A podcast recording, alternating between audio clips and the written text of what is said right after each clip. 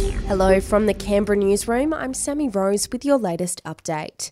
The mateship courage and devotion of Australia's servicemen and women is being remembered today as part of commemorations for Anzac Day. Speaking following the RSL Veterans March in Canberra, Governor General David Hurley says the Anzac legacy is not reflected in a single individual or event. Instead, it is the sum of a thousands of stories of ordinary Australians who, when given a job to do, got it done, did in a way that makes us proud, and looked after each other during and after that task.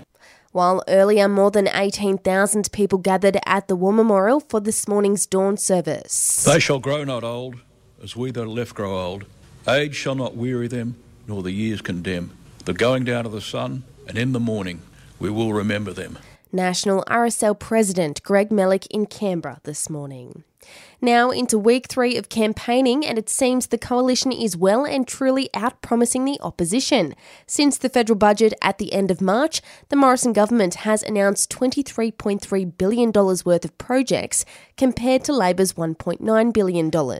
It means the coalition is averaging around $833 million and eight election sweeteners each day. A man is facing court today accused of threatening the Deputy PM on the side of a busy highway in New South Wales.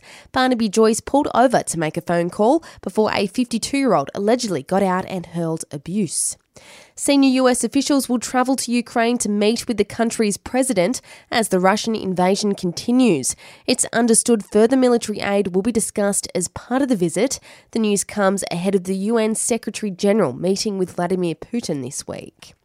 Emmanuel Macron has become the first French president to be re elected in two decades. He's secured around 58% of votes.